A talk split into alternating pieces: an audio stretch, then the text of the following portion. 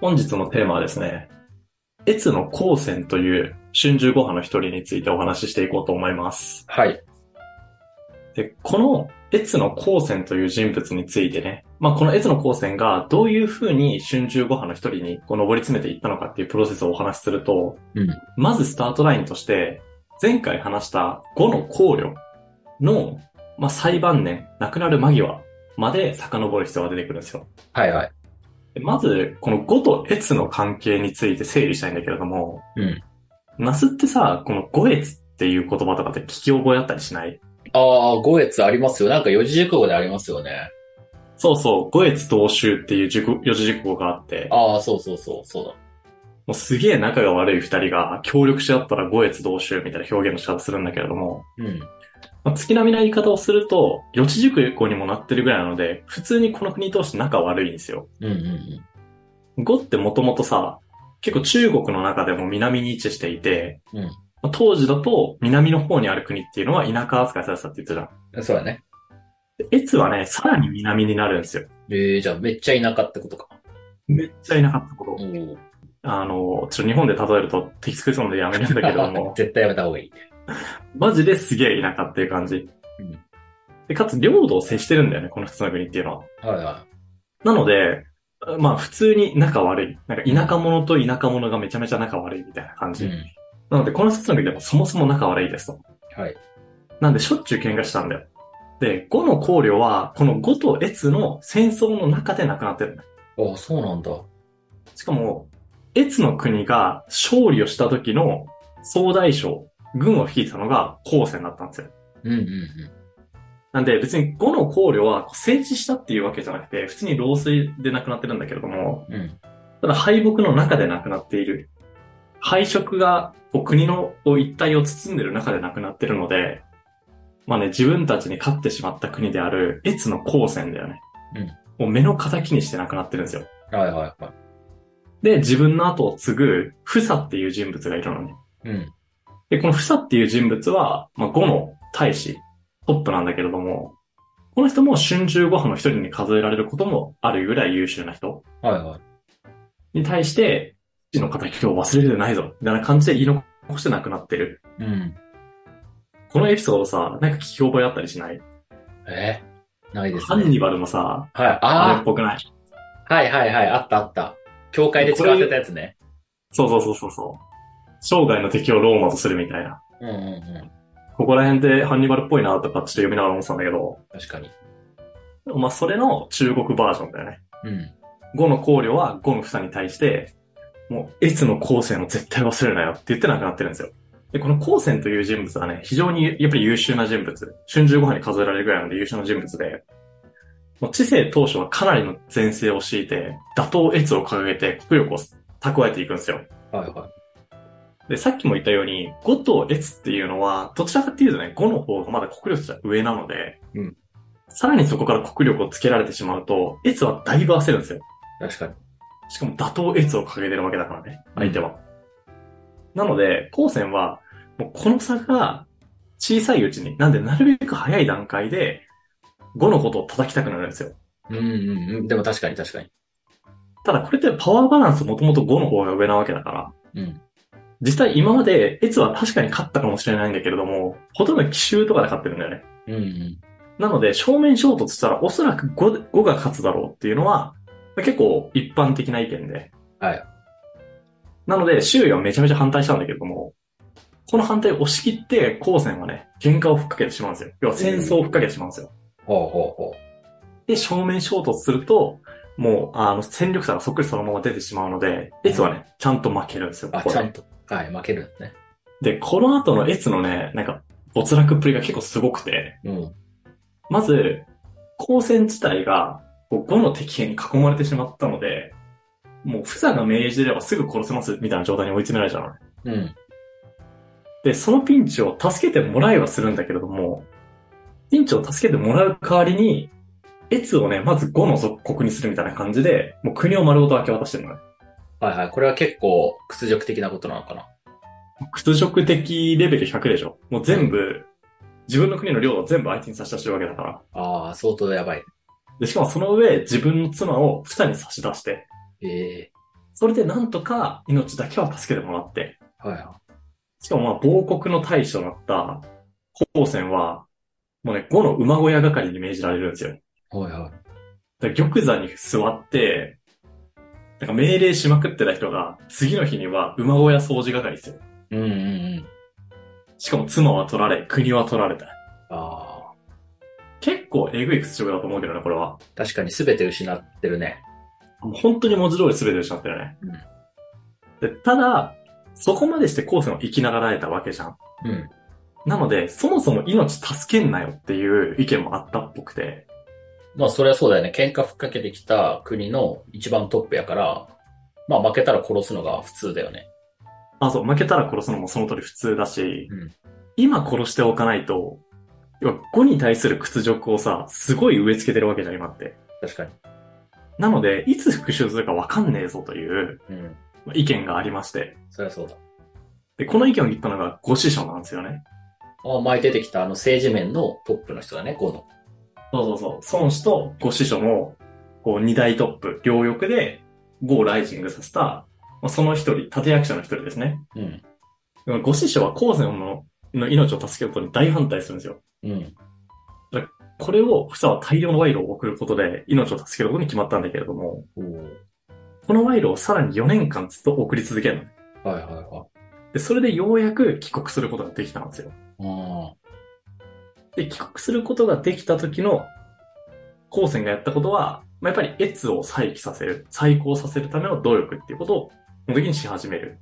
まあ、この過程で生まれた四字熟語が、ガチン昇誕っていう言葉なんだけど、あ。ああ、はい、有名だね。あ薪を枕にして、熊の肝を舐めることで、あの屈辱の日々を忘れまいとするっていう行為。はいはだから四字熟語の嵐なんだよ、春秋戦国時代って。い。うん。まあ、春秋戦国時代だけじゃないか、中国史全部か。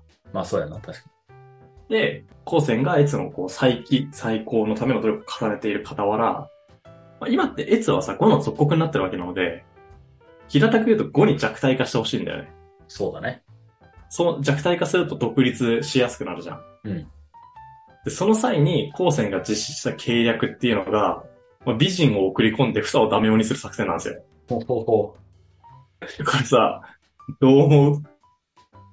まあ確かに当時からすると、結構効果あるんかなと思うけどね。だってそれでさ、なんかクレオパトラに、なんか続行になった人もさ、なんかやらかしてたりしてるじゃん。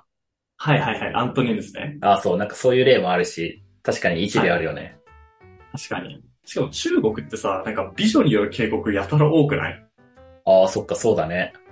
英国の美女とかめちゃめちゃいいじゃん。三国志の朝鮮とかさ。はいはいはでそれが、今回までドハマりするんですよ、これがい。ね。おーで、この時に房の元に送り込まれたのが、中華四大美女の一人である聖子という女性なんだけれども、はいはもうこの人を取り込んだんですよ、い。うん。房がね。で、そうなってくると、房はもう聖子に続行になっちゃって、次第にご師匠のようなね、忠義の熱い家臣、だから本当にそばに置くべき家臣だよね。うん。を遠ざけて、自分にとって耳障りがいいことしか言わない関心だったり、迷信をそばに置くようになるんですよ。うん。ちなみに、この美人を送り込んで相手の国を乱すみたいなことって、あの孫子もね、有効な施策としてね、ちゃんと自分の書に記してるんですよ。ええこれ美人の刑って言うんだけど、おう中国人なのかなわかんないけどさ、ちょっと美人に弱すぎないって思うけどね。確かに。そういうもんなのかなちょちょっとここら辺分かりにくい感覚だけどさ、うん。まあでも史実として残ってると本当そうなんだろうね。ああ、そうなんだろうね。まあそんな感じで、房が精神で溺れていることで、まあ、徐々にね、語が弱体化していくんですよ。でさらにその弱体化にとどめを刺したのが、まあ、罹患工作によって、房とね、ご師匠の間を引き裂くんですよ。はいはで、あらぬ噂を流して、房がご師匠に対して自害を命じるんだよね。い。ええで、これにてご師匠は亡くなってしまうんだけれども、おう。もうこうなってくると、もう孫子はもうとっくに亡くなってるから、うん。かつて覇者としての語を支えた、軍事面から支えた孫子と、政治面から支えたご師匠っていう、この両翼がね、なくなってしまったということになるじゃないですか。はい。もうこれにて、王国確定になるんですよ。ああ、そっか。もう無理みたいな状態になるんだよね。うん。で、これで、こんなボロボロの状態で、清っていう国に領土を広げようとして、下が5の国を離れた瞬間に、まあ、高専率いる越が強襲してこの首都を。はいはで、首都荒らしまくって、かつ房もこう追い詰めるっていう結果になるんですよね。い。なるほど。なんで、ここまで、越の高専として、以前負けてから21年間かかってるんだけども、もうめっちゃかかってるな。そう、餓心昇胆だよね。もううん憎しみを忘れなかったんだろうね。確かに。 21年ってさ、21年後ってまあ約50なわけじゃん。そうだね。 50になった時にさ、人を恨んでる自信俺あんまないんだけど。確かに今恨んだ人を恨み続ける自信ってことだよね、要は。そうそうそう。ああ、無理だな。餓心昇胆を忘れてるよね。いや、忘れるよ。一年で忘れるよ、大体。ね。だから国とかさ、奥さんとか取られると多分そのレベルなんだろうああ、まあそうだね、確かに。ね。ね。まあにしてもと思うけどね。うん。でもこれで21年後に、房と高専の立場が逆になるっていう現象が起きるんですよ。うんうんうん。で、この時に、あの、再現されるんだよね。あの、房の命を助けるか助けないかみたいな。おおはいはいはい。で、この時に高専は、命だけは助けをするんだよね。うんうん。あの、島流しの刑に使用するんだよ。うん。なんだけれども、房はもうこれを潔しとせずに、こう自害するんだよね。ああ、なるほど。なんで、この時は、まあ、自害っていう形なんだけれども、亡くなるっていう形で、この因縁が完結してるんですよ。はいはい、そういうことか。でこれで当時も、あの、覇者として君臨していた呉が滅亡することになったので、ええまあ、その座を高専が奪う、まあ、越が奪うっていう形になったっていうのが、この話の顛末ですね。なるほど。はい。そんな感じなんだけれども、どうでしたお聞いてみて。え、僕二つ質問あるんですけどいいですかはい、どうぞ。多分一つはめっちゃ簡単やと思うんだけど、うん。この後、越は、うんうんまあ、5から独立して、この5の領土も奪った状態で越っていう国が完成したの。あ、それはそうじゃない。あ、そうじゃないんまだ。あ、そ、そっくりそのままっていうわけではないと思うけれども。うんうんうん。まあ、まあ一と部とかはいえってこと。そう、5の大部分はやっぱり奪ってると思うよ。うーん。なるほど、なるほど。じゃあ、まあ、独立して、まあ、高専としてはまあ素晴らしいね、みたいな感じなんや。うん、そうだと思う。はい復讐も果たしたしね、みたいな。ああ。え、で、そこに付随して二つ目の質問なんだけどさ、うん。え、高専ってさ、この、要は21年間、こう恨みを持ち続けて、まあ、最後復讐しきったってところが、多分すごいポイントなんじゃないかなと思ってるんだけど、はいはいはい。いまいちね、この今までの春秋5波のうちの4人はいはとい。比べると、なんでこの人5波のうちに入れるのって、なんか若干思ってしまってるんよ。ああ、なるほどね。なんかその政治的にとか、なんかそうんうんの王座につくまでにめっちゃ頑張ったとか、なんかそういう感じの人ではないじゃん。また経路が違うというか。確かにね。そう、だから、まあ多分、ご飯に飾られるぐらいすごい人なんやろうけど、なんでなんかなっていう。あーえ、でも普通に結果から見てたと思うけどね。ああ、そういうことか。 5は弱体化したとは言っても、とはいえ、まあ、覇者だったし、はいはいはい。で、その5をまあ倒したわけじゃん。うん。別は、ああの、高専はね。まあそうだね。その結果だと思うけどね。あそういうこで、エとピか。ソードとして、ちょっと、いやあの、物足んないなっていうのは、わかるわ、わかるわ。ああ。まあでも実績とかを見たら、まあご飯だよね、みたいな感じか。そうだと思う。はいはいはい。そういうことね。解消しましたそよ。のただその目の付けどころ結構良くて、うん。でもね、越の高専は春秋五派として数える書物っていうのは意外に少ないんだよね。ああ、そうなんだ。そう。もっとメジャーとこで言うと、本当は秦っていうあの、始皇帝の方の秦うん。の牧校とかを春秋五派に数えてる書物の方が、全体としては多かったりもする。えー、と僕こう聞いたことあるわ。マジで。うん。で、牧校とかもやろうと思ったんだけどさ、うんあのもうこの後というか次回以降とかからさ、もうほんとずっと秦の話だからさ、うん。うん。まあ、真の僕を、じゃあいいかな、今回はと思って。ああ、なるほど。まあ、要は、ご、ご飯に数えられる国のそれぞれの大使と、まあ一うんう旦んシーンはこの後こってり話すからっていう基準でもある程度選んでるわけね。